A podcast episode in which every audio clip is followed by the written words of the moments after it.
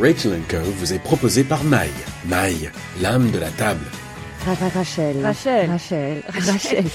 Rachel. Rachel. Non, Rachel. Rachel Co on French Radio London. Go on, you know you love it. Bonjour à tous, bienvenue dans votre émission Rachel Co. De nombreux invités, vous connaissez le principe. Pendant une heure et demie, nous allons parler de politique, d'actualité littéraire, cinématographique, musicale, télévisuelle. Et aujourd'hui, j'ai pensé à vous, comme ça on le fait souvent dans Rachel Co. Nous avons fait appel à Richard Rogerson. Il était intervenu dans, sur l'antenne de FRL dans Rachel Co. pour parler d'immobilier. Et il nous fait le plaisir de venir régulièrement et avec lui nous faisons le point et ça tombe bien parce qu'en cette période vous pensez souvent à partir, à acheter ou à louer euh, sur Londres. Eh bien Richard Rogerson euh, de RFR Properties va nous aider. Hi, hi Richard, how are you? I am very well. Hi Rachel. Thanks to be with us again. Uh, because we really need your help for our audience.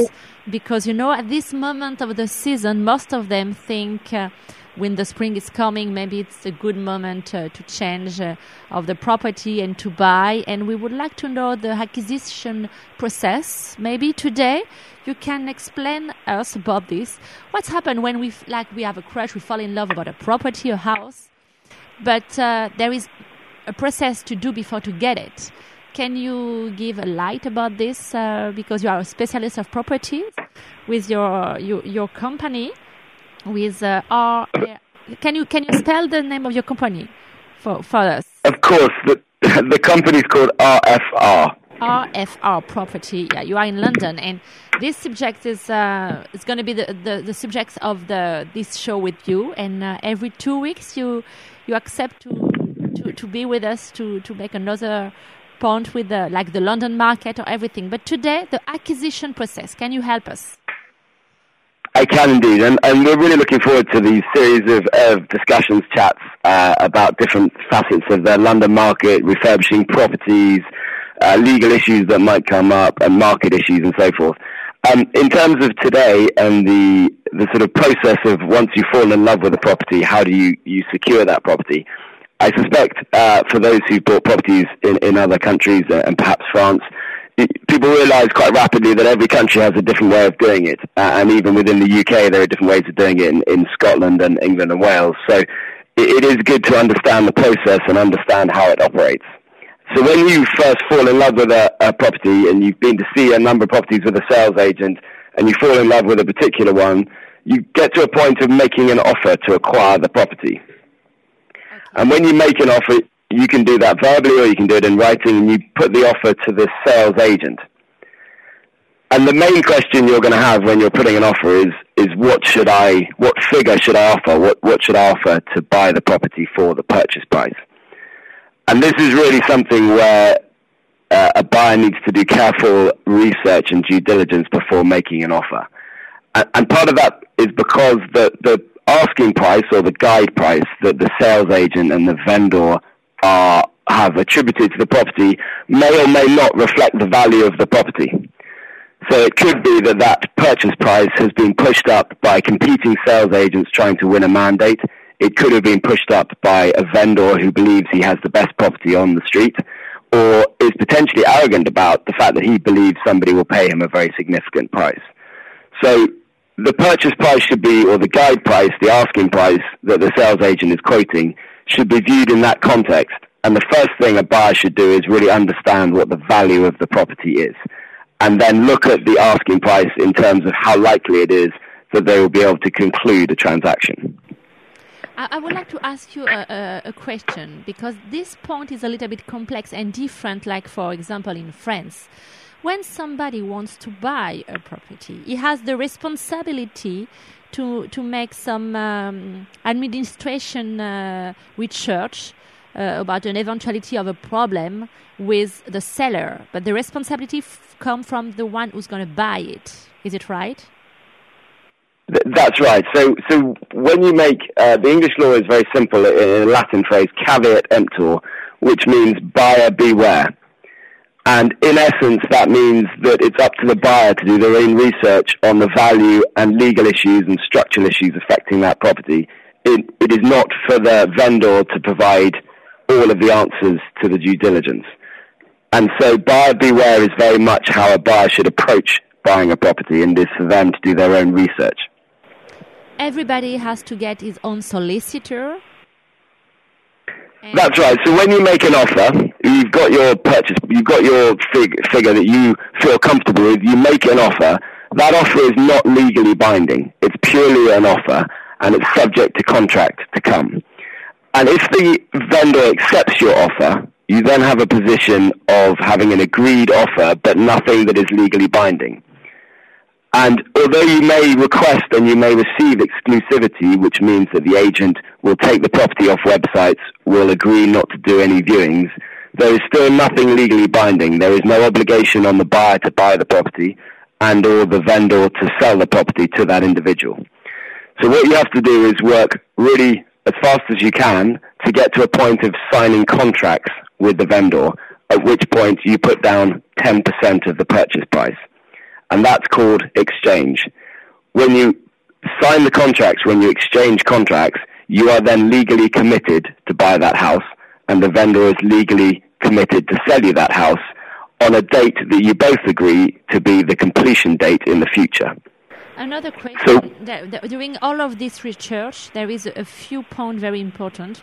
Research about the uh, lo- local authority, uh, about uh, the environment, about the water, uh, a few questions to the vendor, to the, the one who's going to sell. When all of this is okay, when all of this is done, to be sure that the bank is ready with the money because you have a delay and you have to respect it. Is it right? That's exactly right because you can never exchange contracts, commit to buying the house until you're completely comfortable on the due diligence, but also you are certain that you have the money to go on and complete the purchase. So you need to make sure if you're borrowing money from a bank that you also have the bank fully committed at the point that you exchange contracts. So between offer being accepted and exchange, you have to work really hard to get the due diligence done, but also really hard to make sure the bank is ready as well when you come to exchange. And the due diligence is really important because, as we've just said, it is buyer beware. So it's for you to undertake the due diligence. And the due diligence takes two main elements. One is on the legal side, so due diligence of the title to the property and other matters that are affecting it, which the lawyers will undertake on your behalf. And the lawyers will write a report setting out their findings of the title from the registry, from answers they've received to questions from the vendor, and from public searches that they've done. But you also need to undertake your own survey in terms of understanding if there are any structural issues or planning issues with the property, and also to ensure that you measure the property because most of London now is measured on a pound per square foot basis. And the measurement of the property is initially for the offer purposes taken from the floor plans prepared by the sales agents but it's really important as part of your diligence that you check that that floor plan is actually accurate because that may impact on your valuation and on a future value when you sell it. It's interesting this point too because the market in London is completely mad and is uh, in extension all time. Then uh, and everybody would love to know. It's very difficult to have a a, a, good value of the market. For example, when when you come from another country and you don't know that I'm sure you can help them about this. That's right. It's very hard to to value, yeah.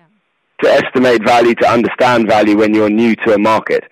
Um, and I think part of that uh, process is doing your research and, and learning the market, and that's very important. Because, as I say, without without negatizing uh, sales agents, the price that they they ascribe to a property, so the asking price or guide price, is a price that they've agreed with the vendor, and it doesn't necessarily represent the value of the property. So in most of prime London and the family areas now that surround uh, prime central London, values are run on a pound per square foot basis. So there's two bits to that. One is what is the size of the flat or the house, and the other is what is a comparable pound figure per square foot for that street, that flat, that house. And to do that, you look at historical sales in the in that street, that block, in the surrounding streets. But the really important thing is to understand what is comparable. So is a first floor flat comparable with the fifth floor flat that sold? Is this house comparable with one at the end of the street? Was that house a, a good representation of a sale or, or was the buyer of that house, did he pay too much? So you have to look at lots of different sales to understand which one and which ones are comparable. And then you take the prices achieved for those properties and translate it to the property you're looking at. And it's not an exact science in my view, although there are ways to come up with an exact number. But typically you end up with a range which you feel is acceptable at the sort of low end and high end, and you, and you try to negotiate within that range. Negotiate. That is what I wanted to speak to with you because I realize we can negotiate in the market in London. That is, this point is very interesting, and uh, how you can estimate the negotiation can be. Uh, because if there is like a property, I don't know, I say like two two million of pound or one million of pound on the market, approximately how many percent you think the, the, the person who wants to buy can negotiate with the seller? Well, there's, there's lots to that question, uh, Rachel, and, and in this sense, you know, people say this to us, uh, can you get us a discount because you're professionals of this, or can I get 10% off the asking price? And again, I come back to that point that the asking price might not be the value. So you need to understand the value, and that then may determine whether you pay above or below the asking price or, or the asking price. So, so it's not really a percentage thing. In negotiation terms, it's fraught with difficulty uh, because these are not professional negotiators. These are individuals who have their own emotions, their own um, personalities, and so you're dealing with two individuals trying to buy a property via intermediaries, which is fraught with difficulties. There is also very little to negotiate. In reality, when you make an offer, there are only a few things that you put forward. One is the the price that you're offering. The other might be a completion date. So you try to perhaps offer flexibility that will fit within the vendor's expectation. They might want a quick completion date after exchange, or they might want a long completion date to give them flexibility to find another property. There may also be um, some fixtures and fittings that you want to include in the offer because if you try and negotiate those afterwards, you may find that there are prices ascribed to those items. Um, but there isn't much to negotiate, and in reality, it is down to, to price. I think in the current market, there's also deliverability.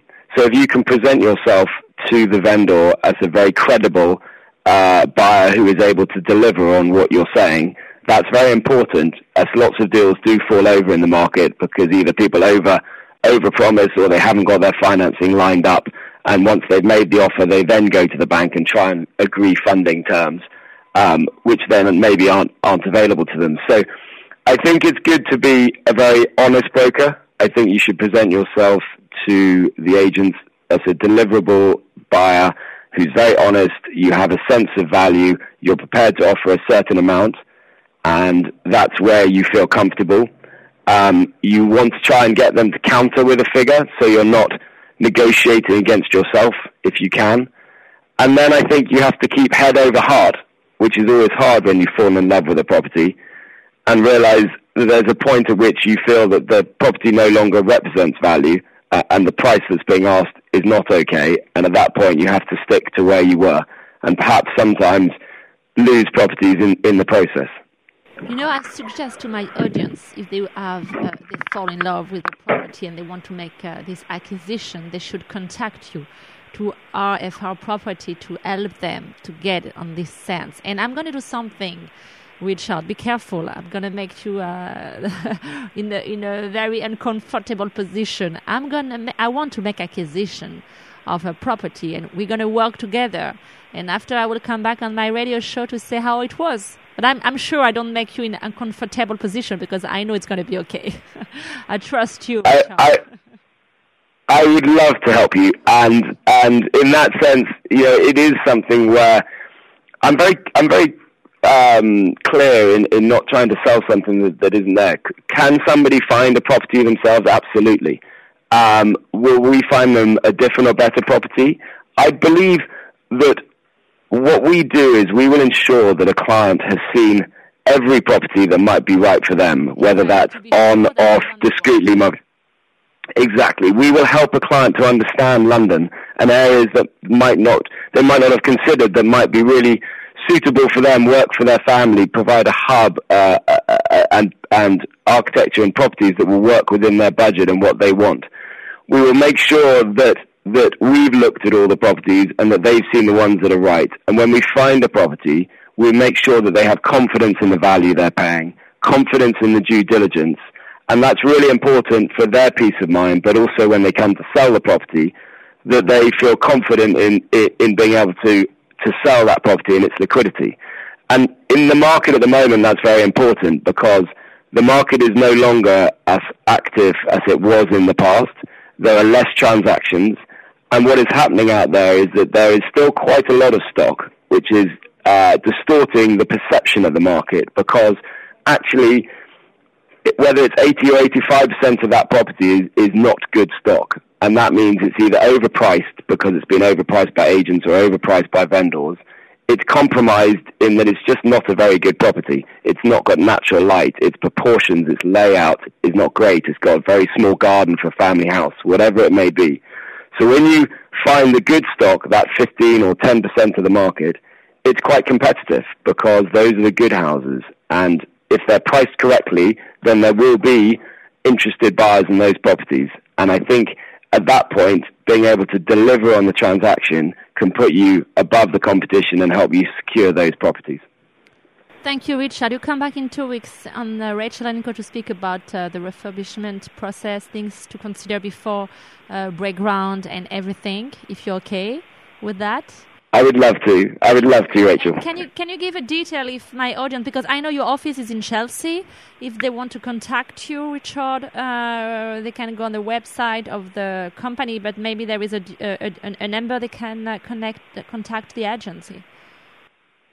Yeah, that's right. There, there is a website which is www.rfrproperty.com. That's rfrproperty.com or they can call the office and, and any of the team will, will be able to help and put them through to me and I'd be delighted to chat. And the number of the office is 0207 349 1770. Thank you so much, Richard, and uh, speak with you in two weeks on Rachel and Co. I look forward to it. Take care, Rachel. Take care, bye. Rachel and Co. on French Radio London. Go on, you know you love it. Vous le savez, c'est une nouvelle tradition dans l'émission. Chaque semaine, j'essaye de vous faire découvrir un nouveau chef, un nouveau lieu, euh, aussi bien à Paris qu'en Angleterre. Et aujourd'hui, je vous emmène à Londres, puisque nous avons le plaisir d'avoir avec nous, eh bien, Walter. Walter, je vais mal prononcer votre nom, alors ne m'en voulez pas. Ishizuka, c'est ça? C'est parfait, c'est parfait. c'est bien, C'est exactement ça. Nous allons parler avec vous de la brasserie Joël qui se trouve au Park Plaza Westminster Bridge à Londres. Oui, tout à fait. Qui offre la possibilité euh, aux, clients de découvrir euh, et de déguster de la gastronomie française? Voilà, on est, on fait de la restaurant, d'un restaurant français avec euh, les plats traditionnels français un peu au goût du jour et un peu au goût des Anglais aussi. C'est un peu international puisque on est situé dans un grand hôtel juste en face de Big Ben où on a une clientèle vraiment internationale. Donc euh, voilà, on s'est adapté, on a adapté la nourriture française euh, au goût, euh, au goût anglais. Alors justement, quand on est, on, on, fait de la cuisine française à Londres, oui. il faut travailler avec, j'imagine, les légumes et les fruits de saison. C'est pas trop difficile de, de, trouver des bons produits en Grande-Bretagne? Je me fais l'avocat du diable en disant ça. Hein. Oui et non. Oui et non. En fait, comme on est un restaurant français, on a des produits vraiment euh, ciblés qu'on peut avoir qu'en France, comme par exemple le foie gras ou le canard.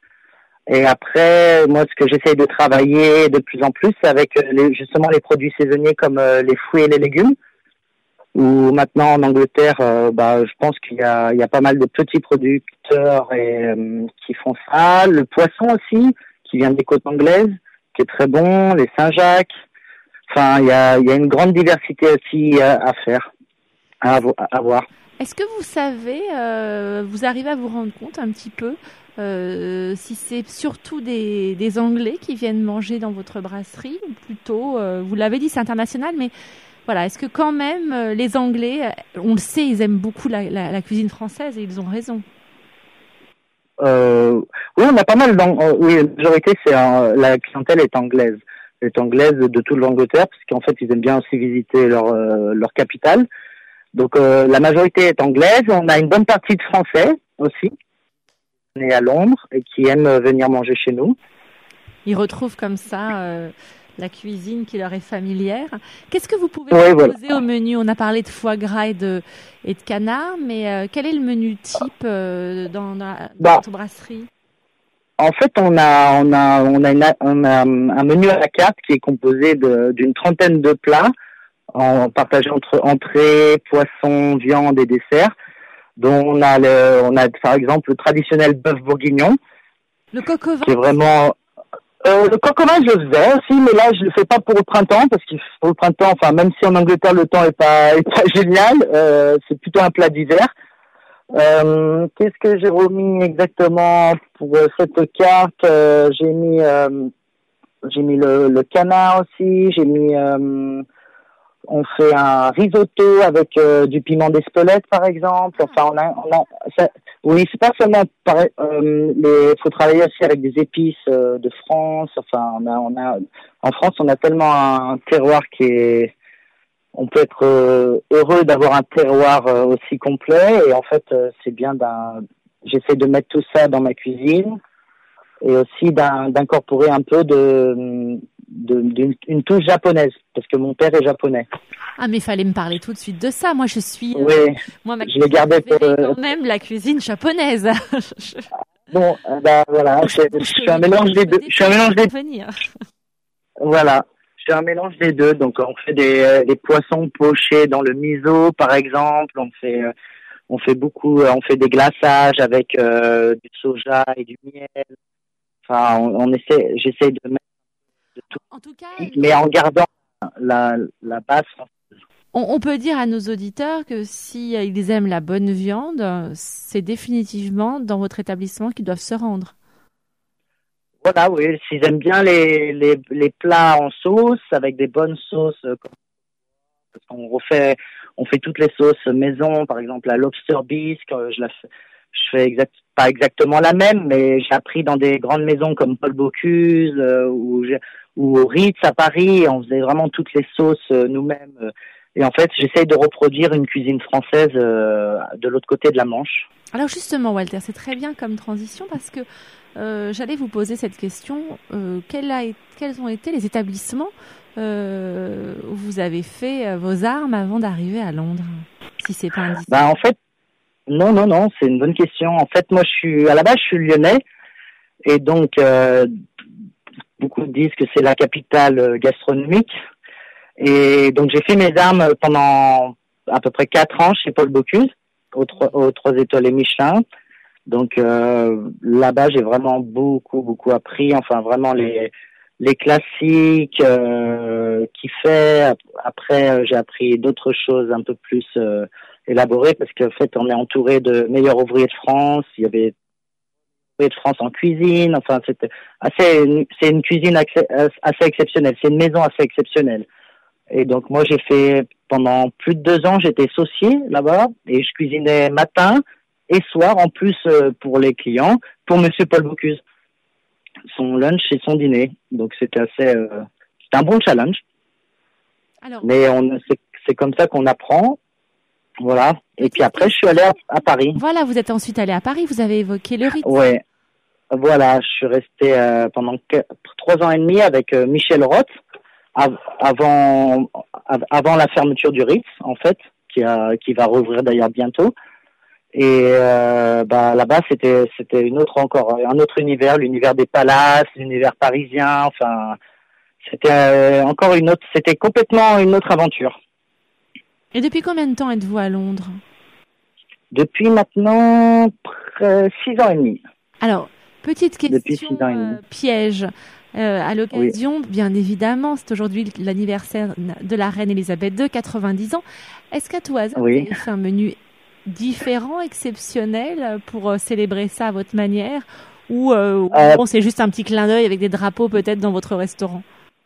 Euh, non, on n'a rien fait aujourd'hui exceptionnel, mais on est en train de préparer justement un menu parce qu'en fait, il va, il va y avoir un défilé, ça va se fêter sur euh, plusieurs jours. Oui, voilà, euh, voilà. Donc euh, oui, on va faire un, un menu. on a une, on va faire un menu de course, enfin de un plat et un dessert avec son son cocktail favori et donc qui sera vraiment abordable, crois qu'on a fait à 10, en, dessous de 20 pounds. Donc euh, pour les Français qui sont intéressés, c'est la, ça va rester assez simple. En fait, ça va être euh, parce qu'elle aime bien le soir. En fait, je me suis renseigné sur ce qu'elle aime bien, euh, quelle était, c'est comment elle aimait bien manger. Et en fait, euh, j'ai un ami qui est chef qui a dit pour son jubilé, pour le jubilé, euh, pour son jubilé, il y avait 100 chefs anglais qui avaient fait des tests de plats pour euh, pour son repas de, de gala. Et en fait euh, ce qui s'est passé ce qui s'est passé c'est qu'elle a accepté aucune proposition et qu'elle a dit moi je voulais manger simple et je veux un poulet. Donc euh, c'est va ouais voilà en quelque sorte. Assez simple. Est-ce que aujourd'hui vous avez évoqué les plats mais vous avez oublié tout de même de me parler de ce que les clients aiment aussi énormément, c'est les desserts. Est-ce que vous avez un dessert euh, euh, fétiche? Qu'est-ce que vous proposez dans votre menu euh, à la brasserie Joël? Alors, on a des desserts. Hein. Ouais, ben on a des desserts qui qui restent parce que c'est des, c'est un peu des des, cultes. On a, ouais, on a un chocolat fondant avec une une crème, une comment on a, de pardon, avec une, une, glace, non pas vanille. Avant, je faisais au lychee, mais maintenant on a changé, on a mis euh, au caramel salé, au beurre salé. Après, on a la crème brûlée traditionnelle, mais là pour l'automne, j'ai, on fait des, des gaufres maintenant. Non, mais là c'est pas l'automne, hein, dites-nous. Euh, Ouais, mais avec, on a fait un peu la gaufre parce qu'en fait les, les, les, clients aiment bien, euh, demandent de plus en plus euh, la gaufre, donc on l'a incorporé un peu en forme dessert avec euh, un sorbet à la mangue et des, des, framboises fraîches et de la chantilly pour les gourmands. Merci beaucoup, Walter Ishizuka. Je l'ai bien dit cette fois. Voilà. Mieux dit. Oui, oui. Bon, moi, comme vous voulez, hein, vous me donnez un cours de cuisine. Euh, D'accord. Euh, avec notre partenaire, euh, les produits Maille on a, ils ont décidé euh, de, de, faire en sorte que je devienne, que je puisse vous faire concurrence. Non, je plaisante. mais en, tout cas, non, non, mais on, est en train de mettre en place euh, des ateliers euh, pour essayer, euh, voilà, de faire découvrir euh, certains certains lieux et, et je, je, me joins à cette initiative. Donc peut-être aurons-nous le plaisir de, de cuisiner ensemble, cher Walter. Oh bah oui, volontiers, quand vous voulez qu'on organise ça. Eh bien, écoutez, euh, ce n'est pas rentré dans l'oreille d'un sourd, comme dirait l'autre. Merci encore. Je rappelle donc euh, que la brasserie Joël, euh, c'est tous les jours de la semaine. Pour venir déguster de la cuisine française, mais pas seulement, parce que vous l'avez dit, vous mélangez aussi de la gastronomie japonaise pour notre plus grand plaisir et vous vous trouvez au Park Plaza Westminster Bridge dans le centre de Londres. Voilà, parfait. Merci beaucoup, à bientôt. Bah, merci, au revoir. Au revoir. Rachel and Co. on French Radio London. Go on, you know you love it. Notre invité politique a été euh, pendant 20 ans député de l'Eure, ministre de l'Intérieur, président de l'Assemblée nationale, président du Conseil constitutionnel avant de céder son fauteuil à Laurent Fabius. Nous avons le plaisir de le recevoir pour parler de ce livre, ce que je ne pouvais pas dire, publié aux éditions Robert Laffont. Monsieur Jean-Loup Debray, notre invité, bonjour. Bonjour. Merci d'avoir accepté notre invitation euh, dans Rachel Co. C'est un plaisir de vous avoir parlé. C'est un plaisir d'être avec vous. Alors je voudrais d'abord dire à mes auditeurs que ça fait du bien de lire un livre comme le vôtre. Euh, alors c'est sûr, il n'y a pas de langue de bois, vous dites tout. C'est un, carnet de bord, un journal euh, que vous avez tenu pendant plusieurs années. Comment vous est venue cette envie de répertorier euh, bah, vos émotions, vos sentiments, vos réflexions, vos, vos colères, vos amitiés? Vous savez, euh, j'ai une passion qui est, qui est l'écriture. Depuis très longtemps, j'écris des livres. Et quand j'étais au Conseil constitutionnel, euh, je ne peux pas m'exprimer, je n'ai pas le droit de m'exprimer. Et donc, euh, tous les soirs, je me retrouvais devant ma feuille blanche ou mon radiateur. C'était un peu mes, mon mur de lamentation. Et là, seul avec moi-même, eh bien, je, je racontais ce que j'avais vu, subi, avec le plus possible de liberté, euh, sans envie de plaire ou forcément de déplaire, mais simplement de dire ce que j'avais euh, envie de dire. Alors, en, vous lisant, moi j'ai été frappée par bon plusieurs choses, mais en particulier, donc vous parlez, en, vous écrivez en 2006, vous parlez de Sarkozy, Nicolas Sarkozy, l'ancien président de la République, et j'ai fait le parallèle avec Emmanuel Macron. Vous me direz si j'ai si eu tort ou raison. Vous disiez, il se démarque du, gouvernement dont il fait partie, joue et combine contre le Premier ministre et le chef de l'État. Et vous demandiez à l'époque euh, à Jacques Chirac euh, donc de, bah, de, le, renvoyer. Hein. Et forcément, euh, ça m'a fait penser aujourd'hui avec ce qui se passe avec Emmanuel Macron. Est-ce que vous aussi, vous vous dites, bah, il y, a, y, a, un petit peu de ça aujourd'hui quand, quand, quand vous faites partie d'une équipe, vous n'avez pas le droit de tirer contre votre équipe. Euh, Jean-Pierre Chevènement avait une phrase qui était la bonne. Ah si vous n'êtes pas d'accord avec le chef d'équipe, vous faites ferme sa gueule ou ça démissionne. Vous ne pouvez pas être à la fois dedans et critiquer euh, l'équipe, euh, gouverner, diriger un pays, c'est euh, un, travail collectif. Et donc, si vous commencez à être euh, euh, un opposant à l'intérieur, eh ben rien ne va plus, et c'est une mauvaise image de l'État. Voilà. Est-ce que vous avez fait euh, des, des modifications euh, sur ces notes Non, non, non, non, non, non, non, non, J'écrivais ces notes tous les jours et je ne relisais pas. La seule chose que j'ai faite, c'est que le manuscrit que j'avais donné à l'éditeur, Robert Laffont, faisait 900 pages. Et euh, euh, il voulait faire deux tomes, moi je ne voulais pas de tomes. Euh, et donc j'ai réduit de 900 à, à 400 pages. Donc j'ai supprimé beaucoup de choses, mais vous savez quand vous écrivez au jour le jour euh, et que vous relisez neuf ans après, vous vous rendez compte qu'il y a des choses qui n'ont strictement aucun intérêt.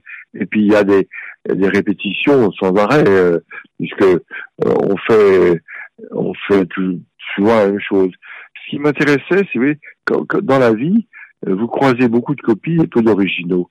Et donc euh, j'ai voulu euh, laisser les passages où je croisais, rencontrais, apercevais des originaux et pas simplement des copies. Ça a été difficile pendant toutes ces années de ne pas pouvoir justement commenter la vie politique puisque vous aviez un droit de réserve, vous ne pouviez pas le faire. Je crois que d'ailleurs vous pouvez, vous, vous, avez toujours une retenue obligatoire euh, même si vous avez vous avez quitté euh, euh, ce poste. Oui, je, je, je ne, c'est évidemment, je, je ne parle pas dans ce livre euh, délibéré. Ça, c'est, je suis tenu au, au secret du délibéré, et donc je dis pas Monsieur Attel a voté comme ça, Monsieur Attel n'a pas voté comme ça. Donc euh, oui, c'est difficile parce que quand vous avez, moi après avoir été magistrat, j'ai fait 20 ans de politique et le politique euh, s'exprime. Et du jour au lendemain, vous ne pouvez plus vous exprimer. Et donc c'est très frustrant. Et j'ai réglé ce problème, comme je voulais dire, me convoquant chaque soir devant ma feuille de papier. Et chaque soir, euh, je passais une demi-heure euh, ou une heure à, faire preuve, euh, à transcrire mes, mes, aigreurs d'estomac ou, ou, ou mes bonheurs. Alors justement, c'est moi c'est un livre qui m'a mais qui m'a fait du bien parce que euh, bah là au moins vous pouvez vous livrer et euh, c'est bien d'avoir retrouvé euh, ce, ce, carnet de bord que vous nous offrez. On y découvre des moments très croustillants, très drôles, avec beaucoup de tendresse pour bien évidemment l'ancien président Jacques Chirac. Vous nous racontez des anecdotes avec cette guéguerre entre Jacques Chirac et Valéry Giscard d'Estaing on sent beaucoup de tendresse, mais aussi de la détestation ou peut-être de la de la rancœur, pas de la détestation, peut-être de la de la rancœur dans la direction de, Nicolas Sarkozy. On sent que vous êtes un homme, vous êtes fidèle et vous lui en voulez à lui, vous en voulez à Balladur d'avoir trahi Jacques Chirac. Alors, des choses différentes. D'abord, et il est arrivé dans ce livre de reconnaître les mérites de, Sarkozy et quand euh, et, euh, quand il a transformé le Conseil constitutionnel, euh, je lui ai rendu hommage parce que c'est ce que je souhaitais. Et sur le discours de Dakar. Euh, mais si vous voulez, on en revient à votre première question. Ce, ce que je lui reproche fondamentalement, c'est euh, lors du dernier mandat du président Jacques Chirac, d'avoir profité de sa fonction de ministre de l'Intérieur pour sans arrêt se démarquer et euh, de miner l'autorité de l'État. Et c'est ça que, que je n'ai jamais pu accepter, jamais pu tolérer. Et puis, euh, euh, lorsque on est chef de l'État, on, accepte le fonctionnement des institutions. Quand le Conseil constitutionnel, lorsque je le présidais, rendait une décision qui était favorable au gouvernement ou la loi qu'il avait votée, eh ben, c'est le jeu normal des institutions. C'est pas la peine d'injurier tout le monde ou de demander aux magistrats de contourner la jurisprudence. Euh, quand, euh, euh, nous examinons les, les, comptes de campagne de, de, Nicolas Sarkozy, nous faisons notre travail. oui, nous ne sommes, nous ne sommes pas. Une juridiction constitutionnelle, pardon, n'est pas là pour rendre des services. Elle est là pour dire le droit. Et aujourd'hui, dans cette instabilité du monde et de notre société, il faut qu'il y ait un point de repère. Et ce point de repère, c'est euh, la juridiction constitutionnelle. Monsieur Debré, permettez-moi, mais c'est vrai que vous avez évoqué donc en effet les comptes de campagne euh, que vous n'aviez pas validés, c'est l'affaire Big Malion, euh, et ça vous a valu de, des critiques en disant que vous vous acharniez contre Nicolas Sarkozy, mais on peut prendre l'exemple de Roland Dumas qui avait validé lui les comptes d'Édouard Balladur. C'est quoi la différence entre ben, ben, c'est que moi je suis moi et lui est lui, et que je considère que euh, lorsque euh, vous devenez président d'une juridiction constitutionnelle, vous avez un devoir euh, d'indifférence à l'égard du politique. Vous êtes là pour appliquer le droit, vous n'êtes pas là pour rendre des services. Et, j'ai pris ma fonction, que ce soit à l'égard d'anciens amis politiques ou, ou à l'égard d'adversaires, de me rester dans cette position. Euh, je crois que vous avez à l'égard de ces amis un devoir d'ingratitude ou d'indifférence. Donc, euh, euh, vous voulez taper fort ou pas, euh, vous n'êtes pas au service de des hommes politiques, quels qu'ils soient, même si vous êtes issu de ce monde politique, en, en, en quittant volontairement l'Assemblée nationale, en quittant volontairement la politique, j'ai montré qu'il y avait une rupture et que devait, euh, je retrouvais mon ancien métier de, de magistrat, je suis là pour dire le droit et pas là pour rendre des services. Alors, je, je rectifie dans ce que j'avais dit. Vous n'avez pas, euh, dans ce livre, euh, pour vous, Nicolas Sarkozy n'était pas euh, un homme qui avait le sens de l'État. Vous lui reconnaissez ces deux qualités, vous l'avez dit, c'est l'EQPC et puis le discours de Dakar. Vous égratignez Dominique de Villepin également. J'ai beaucoup aimé ce passage. Mais Villepin méprise souvent les politiques, se joue de tout le monde. Il se prend pour le prince Machiavel, dont il partage tout au plus le cynisme. et en revanche, la belle surprise, pour vous un homme d'État, c'était Lionel Jospin. Une déclaration d'amitié que vous lui livrez et je crois savoir que vous vous en êtes même voulu de l'avoir critiqué un moment car vous, vous ne connaissiez pas l'homme et une fois que vous l'avez rencontré, euh, ça a été une, belle rencontre. Oui, et c'est pour ça que ce livre je veux qu'il soit vrai. D'ailleurs, euh, je me suis violemment opposé à Lionel Jospin quand, Jospin quand on faisait la politique. Il avait été candidat contre Chirac, ça avait été très dur. Mais euh, euh, le jugement que j'avais sur lui, c'était un jugement superficiel et, et, politique. Et quand il a été nommé au Conseil constitutionnel, je l'ai observé, je l'ai écouté, j'ai travaillé avec lui et j'ai découvert un homme qui avait une dimension humaine, parce que c'est ça qui m'importe, tout à fait remarquable. Et, je lui ai dit d'ailleurs dans notre conversation, je lui ai dit, je, je suis désolé, mais je me suis trompé sur vous. Voilà. Vous, vous évoquez aussi, moi c'est un passage très intéressant, c'est votre arrivée au Conseil euh, constitutionnel. Vous dites que vous avez, euh, vous découvrez euh, bah, tous les dysfonctionnements, ou en tout cas un fonctionnement très surprenant, des rémunérations de personnes qui ne sont pas là, des voitures de fonction qui ont été des PV payés, des factures d'électricité. vous, vous, avez fait un, grand ménage, ça a été difficile. On sent l'homme, la droiture, l'homme d'État que vous êtes. Non, je découvre une petite institution. Vous savez, quand j'arrive au Conseil constitutionnel, il ne rend qu'à peu près 10 décisions par an. Euh, et même en 73, il n'a rendu trois décisions. Et donc c'était un monde à part, euh, sans aucun contrôle. Et euh, nous l'avons beaucoup transformé, puisque les cinq dernières années, nous avons rendu plus de décisions que le Conseil n'en avait rendu en un demi-siècle. Et euh, comme je voulais qu'il y ait une gestion moderne, j'ai demander aux, rapporteurs de la commission des finances de l'Assemblée nationale et du Sénat de venir chaque année inspecter les comptes du Conseil, même si c'est un tout petit budget, euh, pour contraindre les uns et les autres à la rigueur. Et j'ai fait ça parce que je m'étais rendu compte que c'était n'importe quoi et que comme il n'y avait aucun contrôle, eh bien, il y avait un espèce de laisser aller qui n'est pas acceptable dans la mesure où on doit montrer euh, l'exemple. Et c'est ainsi que le personnel était à, à 32 heures, alors que la loi fixe 35 heures, et j'ai remis tout le monde à 35 heures, parce que le Conseil constitutionnel est le temple de la loi, et dans le temple de la loi, on doit appliquer la loi. Alors, je l'ai dit. C'est pas nous qui l'avions. Je, je, le dis, il y a aussi des sujets euh, plus légers euh, qui fait euh, des petites respirations très agréables.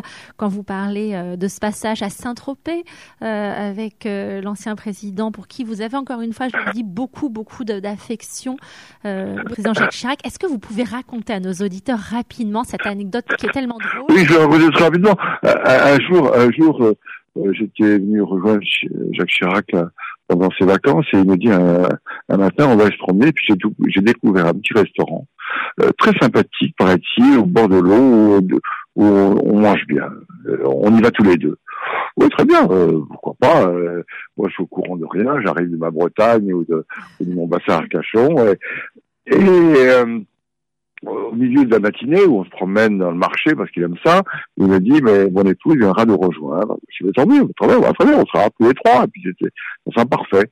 Et, je le vois un peu gêné, un peu gêné. Euh, bon voilà. Et puis euh, nous arrivons euh, à l'endroit euh, et je comprends pourquoi il est gêné parce que je découvre avec surprise, agréable d'ailleurs, que toutes les femmes ont, ont les seins nus et, que les serveuses vous servent euh, complètement euh, euh, les seins à l'air.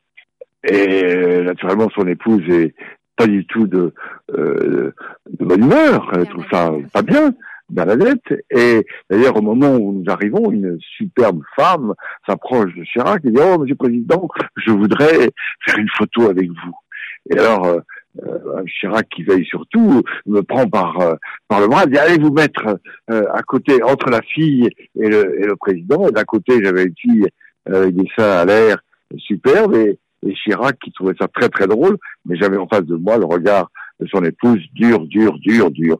Voilà, c'était c'est une tranche de vie, c'était c'est comme ça et, et c'est bien que ça peut surprendre, mais il avait envie de se distraire, il avait envie d'être heureux, il avait envie de, de, de, de regarder ce que tout le monde regarde à Saint-Tropez ça fait plaisir en tout cas de, de, de vous lire. C'est euh, une, une, profonde réflexion qu'on peut avoir et surtout on fait le parallèle avec euh, avec la, je dirais la politique euh, qui est toujours en mouvement. Tout va très vite. Là, il va y avoir les primaires euh, au, bientôt, bien évidemment des républicains puisque voilà, c'est les républicains. Qu'est-ce que vous en pensez? Je crois savoir que vous êtes contre les primaires depuis toujours. Hein. La dure déjà, il a voulu des primaires. Vous l'avez battu. vous n'aimiez pas ça. Là encore oui, oui. C'est toute, euh, toute l'histoire de, de, institutionnelle française a été une volonté d'arracher l'élection du président de la République aux partis politiques. Faut jamais oublier que le dernier président d'un quatrième, René Coty, a été élu après 13 tours de scrutin. Faut jamais oublier que euh, les Français ont préféré des, les, les, petits politiques français ont préféré Deschanel qui était fou, c'est-à-dire qui va démissionner très rapidement de sa fonction, à Clémenceau. Bref, la Ve République a eu comme euh, ambition de faire en sorte que l'élection présidentielle soit une rencontre entre un homme et le peuple. Le seul barrage, c'est qu'il faut être présenté par 500 élus représentant 30 départements. Mais surtout pas les partis. Et aujourd'hui, on se remet dans un système politique où finalement, ce sont les partis politiques qui vont euh, dire si vous êtes euh, apte à conclure ou pas. Ce n'est pas acceptable. Regardez, regardez euh, ce que font les primaires américaines. Aujourd'hui, vous avez un milliardaire qui s'oppose à un millionnaire, à une millionnaire. Euh, où est la place du, du peuple dans tout cela? Je, je, je, pense que c'est une erreur fondamentale. Quel regard portez-vous, pour une dernière question, euh, sur la politique justement en Grande-Bretagne? Euh, Parce que vous en faites un peu référence, on sent, vous dites euh, que euh, ça serait bien que certains politiques français s'inspirent un petit peu de ce qui se passe ici. Oui, je, je trouve que le, parlementarisme anglais a été un parlementarisme efficace.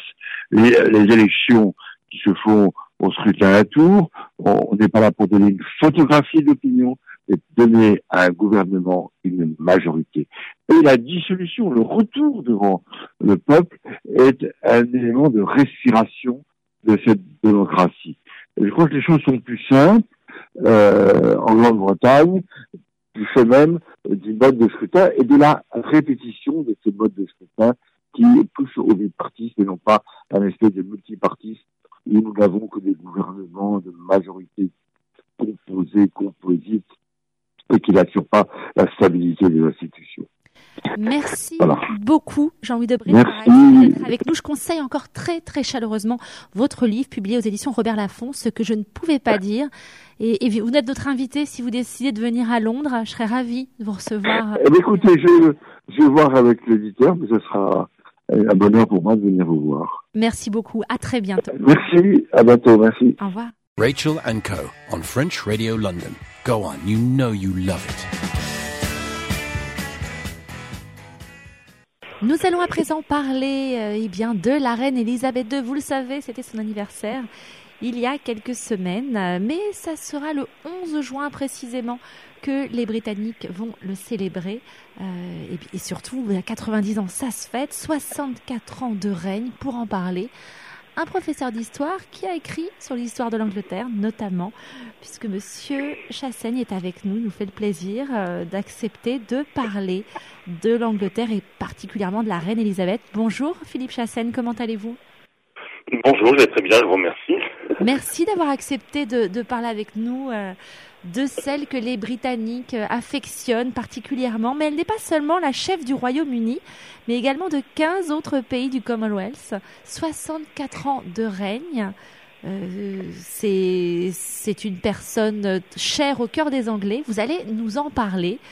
Et, et vous, avez, vous êtes un spécialiste de la Grande-Bretagne. Tout à fait, oui. J'ai écrit plusieurs ouvrages sur l'histoire de la Grande-Bretagne, l'histoire générale, les aspects plus précis. Notamment en 2001, j'avais publié un ouvrage intitulé Buckingham Palace fin de siècle, la monarchie britannique à l'épreuve, où j'étudiais les euh, rapports entre euh, la princesse Diana et la, euh, reine Elisabeth II, et plus généralement ce qu'on les Britanniques ont appelé le Diana Impact. Alors en effet, j'allais vous poser cette question, puisque si aujourd'hui la reine Elisabeth II est très très populaire dans le cœur des Britanniques, il y a eu un moment de désamour après le décès de Lady Di. Son silence euh, a soulevé des interrogations. Oui, c'est vrai que euh, la disparition brutale de la princesse Diana le 31 août 1997 intervenait dans un contexte qui était déjà chargé euh, pour la monarchie britannique vis-à-vis -vis de ces sujets parce que c'est toute la décennie 90 qui a été très compliquée.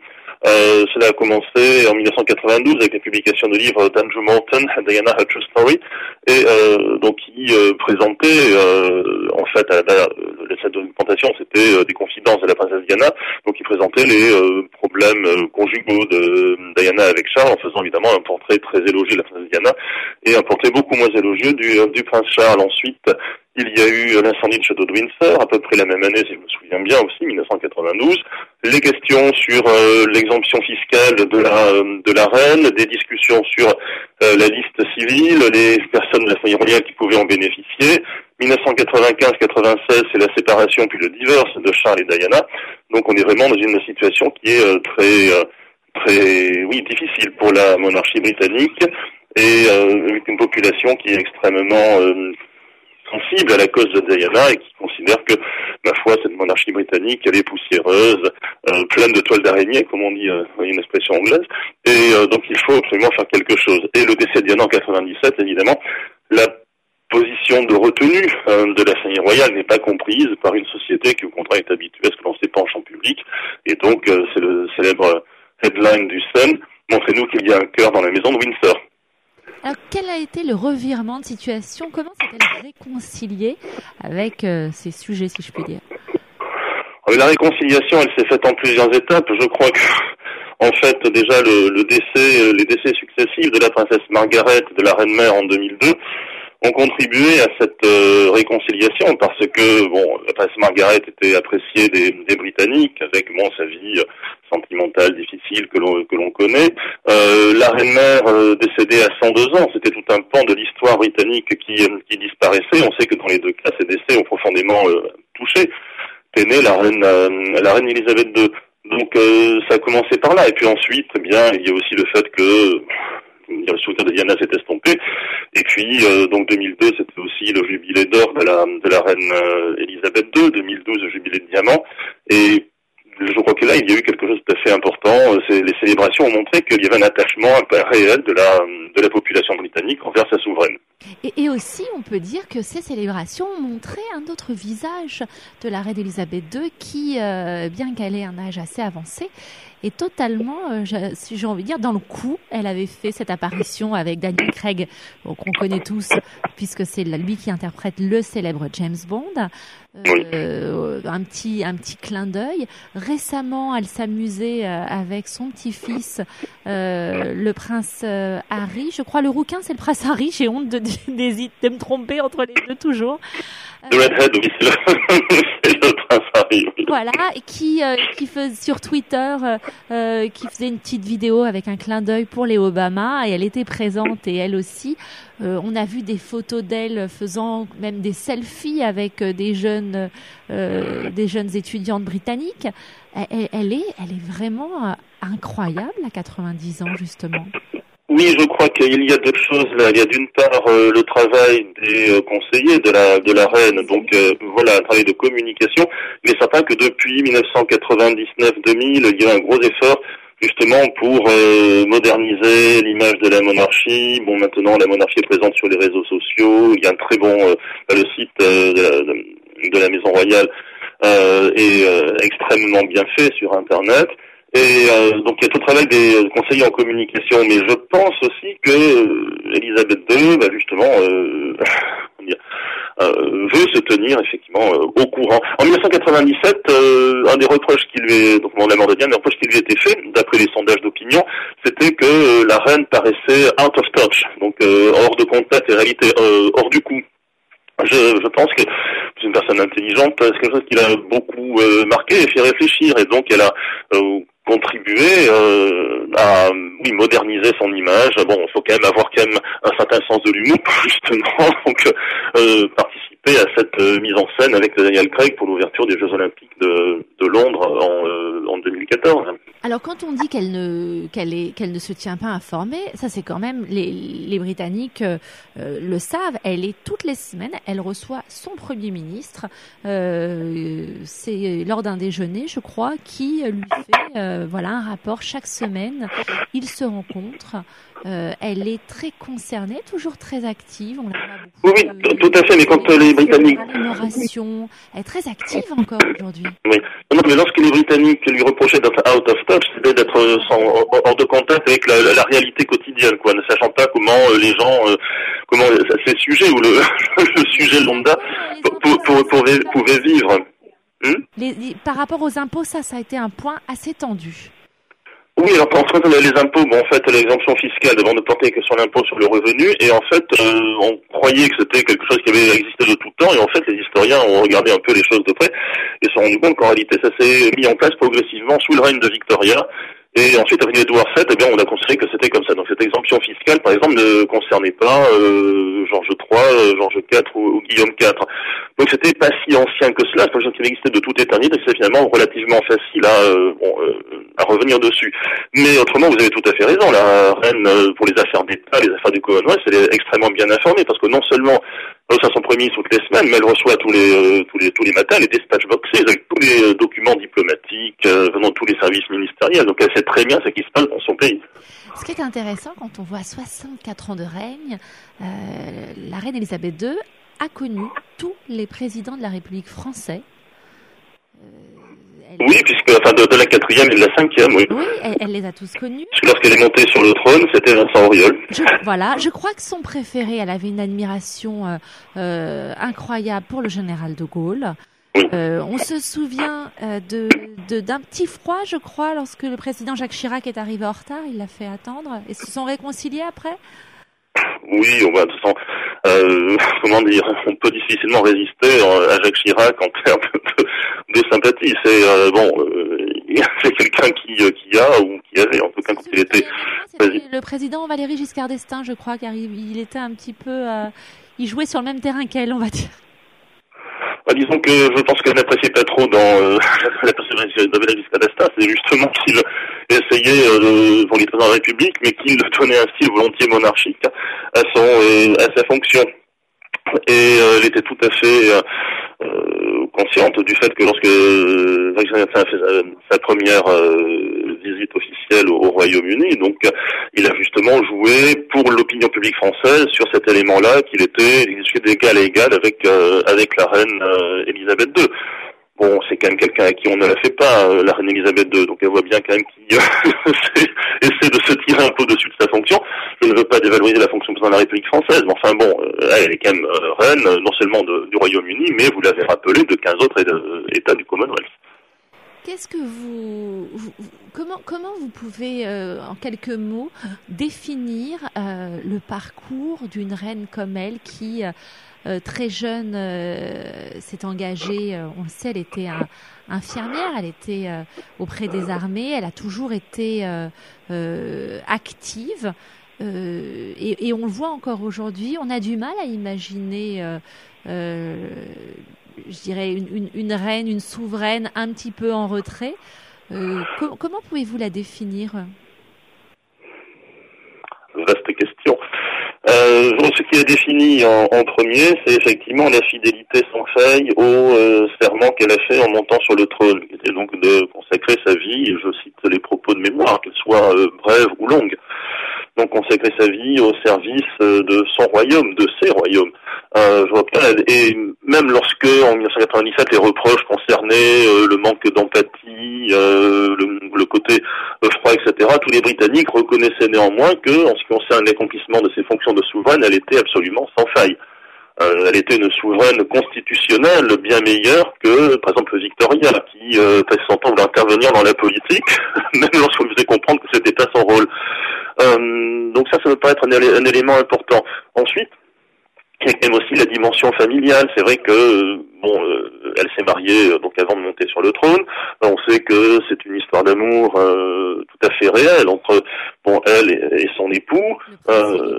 Voilà le, le, prince Philippe, le duc d'Édimbourg. ils ont eu quatre enfants, bon, des, petits enfants. En fait, les difficultés qu'elle a eues avec ses enfants, elle ne les a pas avec les petits enfants, les arrière petits enfants. Donc, enfin, ils sont quand même assez jeunes.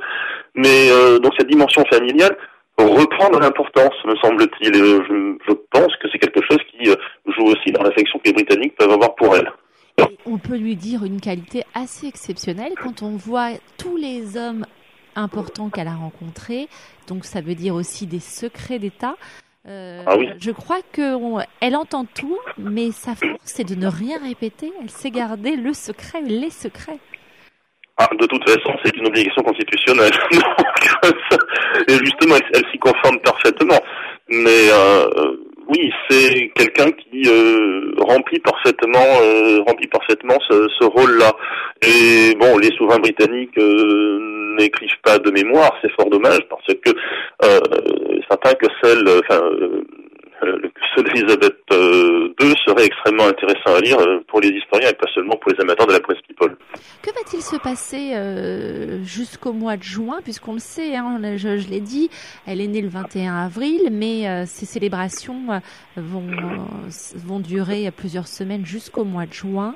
Est-ce que vous pouvez, vous savez un petit peu, à peu près ce qui va se passer, les événements importants euh, jusqu'au moment où elle va officiellement, les Anglais, euh, les Britanniques vont célébrer euh, son anniversaire.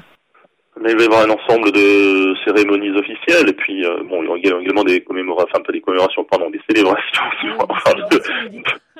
oui, des célébrations qui vont avoir lieu dans les autres pays du Commonwealth. De toute façon, la distinction, enfin la, différence entre, enfin la différenciation entre le l'anniversaire biologique, si je puis dire, l'anniversaire officiel, quelque chose qui existe depuis le règne de la, de la reine Victoria. Donc c'est assez, euh, c'est tout à fait euh, habituel. Est-ce que euh, on peut même dire qu'elle a voyagé On sait que le, le pape voyage beaucoup, mais je crois qu'elle a, elle a même battu les records de tour du monde et de, et, de, et de voyage. À, à, 90 ans, elle continue de monter à cheval? Oui, pardon. Les, euh, pour ce qui est des voyages, vous évoquiez le pape. En fait, le premier pape a beaucoup voyagé. Euh, ça a été Paul VI, donc euh, dans les années 60 et 70. Ensuite, Jean-Paul II était un grand voyageur, mais auparavant, enfin, la reine Elisabeth II, elle, a l'antériorité sur, sur, le pape, sur la papauté en matière de en matière de voyage. Et cette longévité, effectivement, l'amène à avoir un record de euh, de voyage en Elle, elle, elle, a visité l'Australie 26 fois, si je ne me trompe pas, et le Canada 24 fois. Donc euh, ça montre aussi l'importance qu'elle accorde. Bon, je, je n'ai plus le nombre des voyages dans les autres royaumes du Commonwealth, sur les autres pays du Commonwealth en tête. Enfin, c'est effectivement une... Euh, c'est en même temps c'est une nécessité, il faut bien voir, parce que euh, reine de 16 pays, enfin chef d'État de 16 pays, il faut que ces, ces sujets-là elle ne peut pas seulement être vue par les par les Britanniques. Qu'est-ce que vous avez pensé pour finir euh, de ce cliché justement avec ces quatre générations réunies sur cette même photo qui avait fait la couverture du, journal britannique euh, The Times avec euh, eh bien donc les quatre générations en photo. qu'est-ce que ça évoque pour vous? Ah mais ça évoque en fait ce, cliché c'est la c'est l'écho d'un cliché précédent qui date de l'extrême fin du XIXe siècle où on voit euh, la reine Victoria euh, donc euh, assise, tenant sur ses genoux le futur Édouard VIII et flanqué du futur Édouard VII et du futur George V. les deux reines ont une longévité tout à fait tout à fait exceptionnelle. Par conséquent, elles ont, je le disais tout à l'heure, enfants, petits enfants, arrière petits enfants. Et donc, ça permet de montrer la continuité qu'il y a dans cette pratique de la monarchie, de la dimension familiale de, de la monarchie. Et il faut que ça souligne aussi l'importance de ces deux règnes dans l'histoire de la monarchie britannique. En tout cas, digne d'une rockstar, euh, lors de, des soirées euh, euh, d'anniversaire, 25 000 billets, eh bien, ils sont partis en moins de 3 heures. Je crois que même les Rolling Stones ou les Beatles n'ont pas fait ça. Merci beaucoup Philippe Chassen d'avoir d'être avec nous pour parler d'Elisabeth II, celle qui eh bien, nous surprend toujours. Et euh, comme vous l'avez dit, pas que les Britanniques, les Français et, euh, et, et, beaucoup de gens dans le monde, puisque euh, elle, les Américains aussi d'ailleurs. Elle, elle, est proche de la famille Obama. Hein, elle les a reçus euh, récemment et, d'ailleurs elle a célébré son anniversaire avec eux. Tout à fait. Et avant de se quitter, les relations, vous êtes au courant un petit peu des, des rapports avec le, le président François Hollande?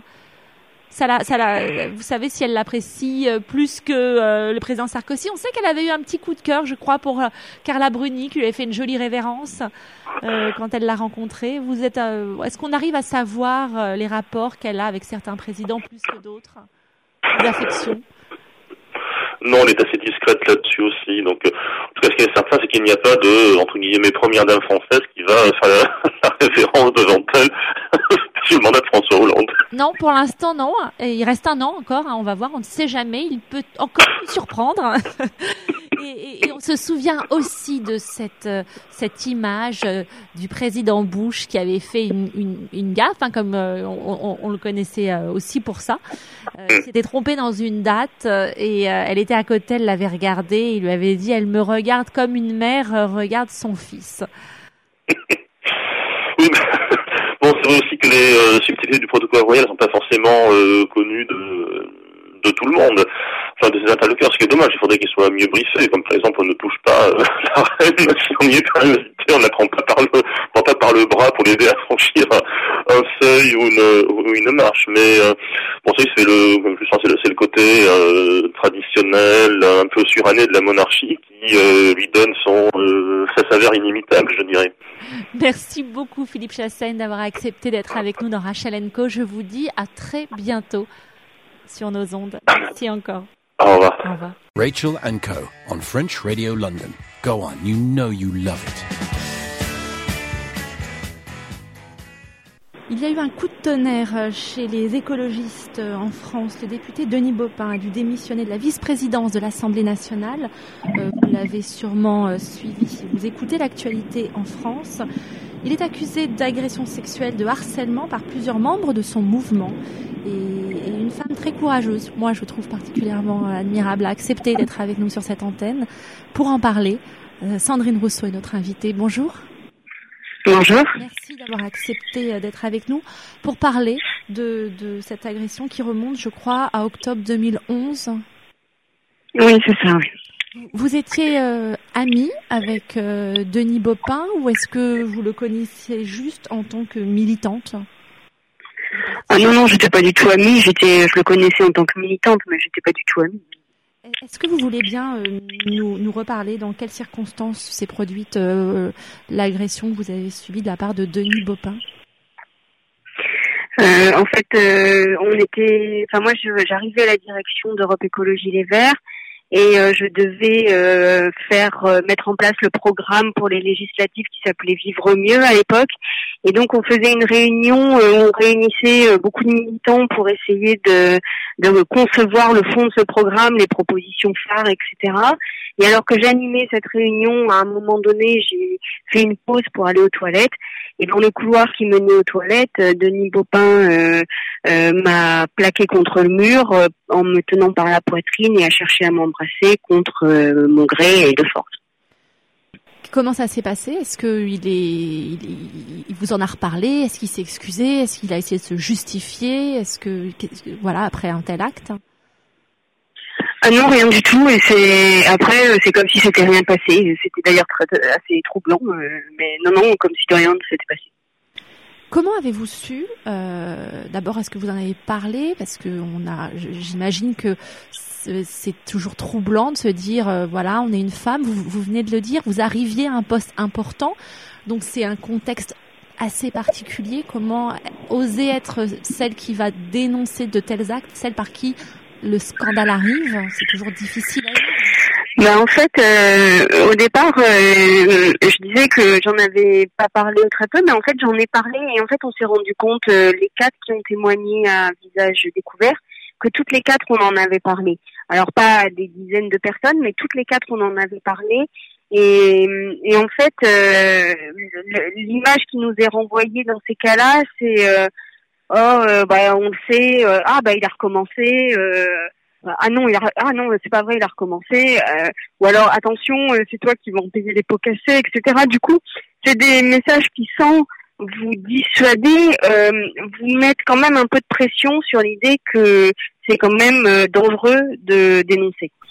Est-ce que ce n'est pas aussi culturellement, c'est pas français parce que quand même, quand on voit, euh, il y a d'autres affaires. Ça fait un moment que chez les politiques, euh, là récemment, Michel Sapin, le ministre, il y a l'affaire du string euh, qu'il aurait, euh, euh, il aurait touché le slip ou le string d'une d'une journaliste, Dominique Strauss-Kahn et d'autres. On entend que des, un événement pareil en politique, en, dans d'autres pays, ça ne passerait pas. On a le sentiment qu'en France, il y a ce côté potache. Malheureusement, je prends le mot, je trouve pas ça potache mais certains disent oui, c'est pas bien grave, ils ont tendance à ça. Est-ce que c'est pas aussi culturel cette lâcheté? Non, je, enfin, je pense que oui, il y a, y a un aspect euh, culturel, mais il y a aussi une hypocrisie très française. Euh, attendez, parce qu'on parle. Euh, attendez, je peux finir? Je peux finir, pardon, je suis en, interview.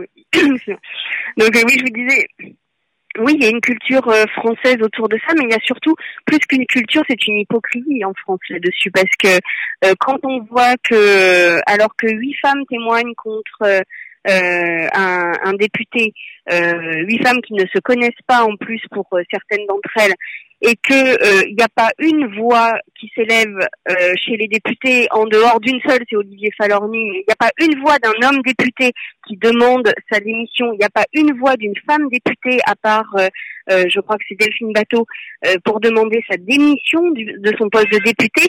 Euh, moi, je me demande comment cette personne peut continuer à représenter les citoyens alors que l'on sait ça, comment il peut continuer à représenter les femmes, et pour autant, c'est comme si rien ne s'était passé. C'est incroyable qu'on ne demande pas sa démission. Bah c'est ce que vous dénoncez, cette grande lâcheté, cette hypocrisie. Est-ce que tout le monde savait, comme pour Dominique Strauss-Kahn, euh, et, et, la classe politique, tout bord confondu. Hein? C'est pas que euh, les socialistes ou les Verts, c'est tout bord confondu. Euh, et, et, même vous pointez du doigt euh, les femmes. Est-ce que les femmes sont encore plus lâches même par rapport à ça quand on écoute euh, les réactions de certaines femmes comme du Flo ou Cos, qui bon, mais Emmanuel Cos c'est son mari, donc c'est peut-être encore plus embarrassant, mais il y a quand même une hypocrisie évidente. Euh, euh, je pense que c'est c'est pas forcément une hypocrisie. Enfin déjà lui il s'est protégé, il s'est protégé et il a mis en place des mesures de protection parce que je pense que euh, il avait quand même conscience du fait que ça pouvait poser problème à un moment. Et en plus, je pense que les femmes sont plus que les hommes confrontées à ce dilemme de savoir est-ce qu'il faut parler ou est-ce qu'il ne faut pas parler. Et énormément de femmes ont été confrontées dans leur histoire à des choses qui, renvoie à ça, et toutes n'ont pas donné la même réponse. La plupart se sont tues, puisqu'on sait que 90% des femmes qui sont victimes d'harcèlement ou d'agression sexuelle se taisent. Et en fait, ça n'est pas facile non plus pour elles de voir que d'autres osent parler, et du coup, ça les renvoie à quelque chose de personnel qui est assez difficile à gérer. Comment, comment vivez-vous le silence, justement. Vous énonciez, vous dénonciez les politiques, leur silence, mais ceux aussi qui savent, peut-être d'autres victimes qui n'osent pas. Euh, il y a un phénomène de, minimisation pour protéger certaines institutions. On peut rencontrer ça avec l'Église, on peut rencontrer ça dans des écoles. Moi, je connais ce cas d'ailleurs particulièrement. Ou pour protéger certains membres, eh bien, des personnes préfèrent se taire euh, et minimiser euh, des actes graves en vous faisant passer vous, la femme, les femmes, bah pour voilà, on en fait un peu trop, c'est pas bien grave. Est-ce que dans ce cas précis, on peut dire que pour protéger ce parti, ces politiques, on, a, voulu minimiser ce qui vous est arrivé euh, non, moi je dirais pas ça. Je dirais que euh, il y a euh, une, il y a vraiment une volonté, je pense. Enfin, que la première fois où on entend ça, il y a une forme de processus psychologique qui consiste à ne pas entendre, à ne pas vouloir entendre.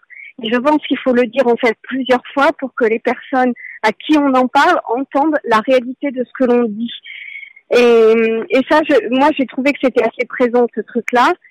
Euh, après, euh, nous, on ne dit pas toujours non plus les choses de manière euh, toujours euh, hyper claire. Et puis euh, la dernière chose, c'est que le premier réflexe, c'est je veux pas d'emmerde, je veux pas d'ennui, pardon. Et si je veux pas d'ennui, bah je m'en mêle pas trop, quoi. Et ça, euh, oui, ça, euh, il y a une forme, euh, il y a une forme de lâcheté aussi, mais je trouve que ça ne peut pas se résumer complètement à de la lâcheté. C'est un peu plus complexe que ça. Quoi. Denis Bopin a décidé de contre-attaquer puisque il porte plainte en disant que ce n'est pas vrai. Comment avez-vous réagi à ça? Disant que ça n'est pas vrai, parce que nous, nous n'avons pas de plainte contre nous. il porte plainte en diffamation contre les journaux sur la manière dont l'enquête a été menée ou euh, manifestement ce qu'il contesterait ce serait le fait qu'on ne lui ait pas laissé la parole à lui pour se justifier. Euh, c'est pas du tout la même chose. Hein. Oui, oui, bien sûr. Ça n'est pas du tout la même chose. Et le fait qu'il n'attaque pas euh, les témoignages. Il a essayé de, via vos avocats peut-être de, de rentrer en contact avec vous? Non. Non. Emmanuel Cos, son épouse non plus? Non. Elle a demandé que cette affaire soit euh, réglée devant la justice. Oui, oui. Que vous attendez aujourd'hui, euh, Sandrine Rousseau, ainsi que les sept autres personnes, et peut-être vous serez peut-être plus nombreuses dans les jours à venir? Ben Moi, je voudrais surtout que les choses, le couvercle ne se referme pas. Euh, je voudrais vraiment que on, on mesure euh, cette, ce qui se passe, qu'on accepte que c'est un phénomène de société, qu'on accepte qu'on a un problème en France avec ça, qu'on regarde les choses en face et euh, que ça devienne une possibilité pour euh, plein de femmes qui sont dans cette situation et qui n'ont pas la possibilité de parler, que notre parole à nous les libère, elles. Et enfin, je dirais que la dernière chose que moi j'attends surtout, c'est que les hommes qui se comportent comme ça, qui sont une minorité quand même, mais les hommes qui se comportent comme ça, aient dans la tête que euh, à un moment donné, leur impunité peut cesser et que du coup, les, euh, au moment de commettre des actes comme ça, qu'ils aient en tête le fait que à un moment, ça peut se retourner contre eux et ça peut se retourner violemment contre eux. Vous restez toujours autant passionné par la, la, la politique ou est-ce que ça vous a refroidi? Ah non, ça, ça je, je, continue, euh, je continue la politique et je continuerai la politique. Mais euh, mais euh, c'est vrai que ça m'a quand même alerté sur ce qu'était la politique réellement dans sa pratique quotidienne et le fait que c'était un monde indéniablement un monde d'hommes, un monde fait pour les hommes, par les hommes et pour les hommes, et que les, même s'il y a des lois sur la parité, les femmes n'y ont pas encore la place qu'elles doivent avoir. Une dernière question. Je, je crois que euh, les, les, les, autres victimes, vous avez à peu près toutes le même profil. Vous arriviez à des postes importants au sein oui, de votre parti. Oui. Est-ce que vous pensez que ça aussi, c'était quelque part, euh, c'était pas le hasard de la part de Denis Baupin? Non, c'est pas le hasard parce que euh, c'est vraiment euh, il cible. Pardon, je suis dans une gare donc euh, il cible des personnes qui dont il sait que ce ne sera pas facile pour elle de parler après. Et c'est soit des personnes dont la carrière euh, dépend euh, en partie de lui, c'est le cas de c'est le cas d'Annie Lameur, soit des personnes qui, prennent des responsabilités et au moment où elles prennent ces responsabilités, il est très difficile pour elles, à, à l'instant où elles les prennent, de dénoncer immédiatement quelqu'un qui leur a euh, qui a eu un comportement déplacé. Donc euh, voilà, c'est des moments dans nos vies, dans nos parcours politiques où c'est pas facile de parler et je pense qu'il le sait, euh, qu'il le savait très bien au moment où il le faisait. Merci beaucoup euh, pour ce témoignage. Peut-être que grâce justement à cette parole aujourd'hui euh, libre que vous avez, eh bien d'autres femmes euh, vont se joindre à vous et vont oser euh, dénoncer certains actes dont elles ont été elles aussi victimes. Parce que je crois savoir que maintenant vous commencez à recevoir des, des appels et des messages. Il y en a d'autres. Oui, oui, oui. On commence à recevoir des appels, des messages et des témoignages. Et moi, je voudrais juste dire euh, aux femmes vraiment euh, dites les choses, euh, même quand elles se sont passées il y a un moment, dites-les parce que un déjà ça vous soulagera vous, et deux parce qu'on a aussi nous collectivement femmes la responsabilité de ne pas laisser le silence sur ces choses-là pour ne pas laisser l'impunité, vraiment. Et donc euh, voilà, si je peux me permettre de lancer euh, ce petit appel euh, aux femmes, parlez, déposez plainte, faites les choses parce que c'est aussi pour ça que nous on a, on, on l'a fait, c'est pour, pour rendre ce service-là. Et c'est, maintenant, c'est une responsabilité collective que nous avons que les choses changent. Et ceux qui sont témoins de ça, eux aussi ont une responsabilité collective, des actes de ah. violence verbale ou autre. Ils doivent aussi témoigner, soutenir ces personnes qui font cette démarche. Il ne faut pas détourner le regard de ces personnes-là. Oui, alors ça c'est un point très important parce que euh, toutes les femmes qui sont agressées parlent et, elles parlent très vite en réalité. Simplement, elles parlent à quelques personnes qui euh, ne sont pas toujours, qui ne prennent pas toujours la mesure de ce qu'elles disent. Et euh, vraiment, quand, on, quand une femme vous parle de manière euh, un peu, un peu détournée, un peu gênée de quelque chose qu'elle aurait vécu, si elle vous parle, c'est qu'elle a envie que vous lui posiez des questions pour aller plus loin. Ne vous censurez pas parce que vraiment, il y a besoin de libérer la parole des femmes là-dessus. Merci beaucoup, Sandrine Rousseau. Tenez-nous au courant. Et, euh, encore une fois, euh, nous espérons que, que dire, tout se termine au mieux pour vous, pour toutes ces femmes, que qu'une justice soit rendue. Eh ben, merci beaucoup et euh, désolée pour la qualité du son. C'était dans une gare. J'espère que ça n'a pas trop nuit. Nous sommes euh, à Londres. Vous êtes en France. Euh, déjà, merci d'avoir accepté de, témoigner, Sandrine Rousseau. Merci beaucoup. À bientôt. L'émission touche à sa fin. Merci de nous avoir suivis. Je vous donne rendez-vous la semaine prochaine, même heure, même endroit, sur French Radio London. À bientôt. Bye bye. Rachel and Co. on French Radio London. Go on, you know you love it. Rachel Co vous est proposé par Maille. Maille, l'âme de la table.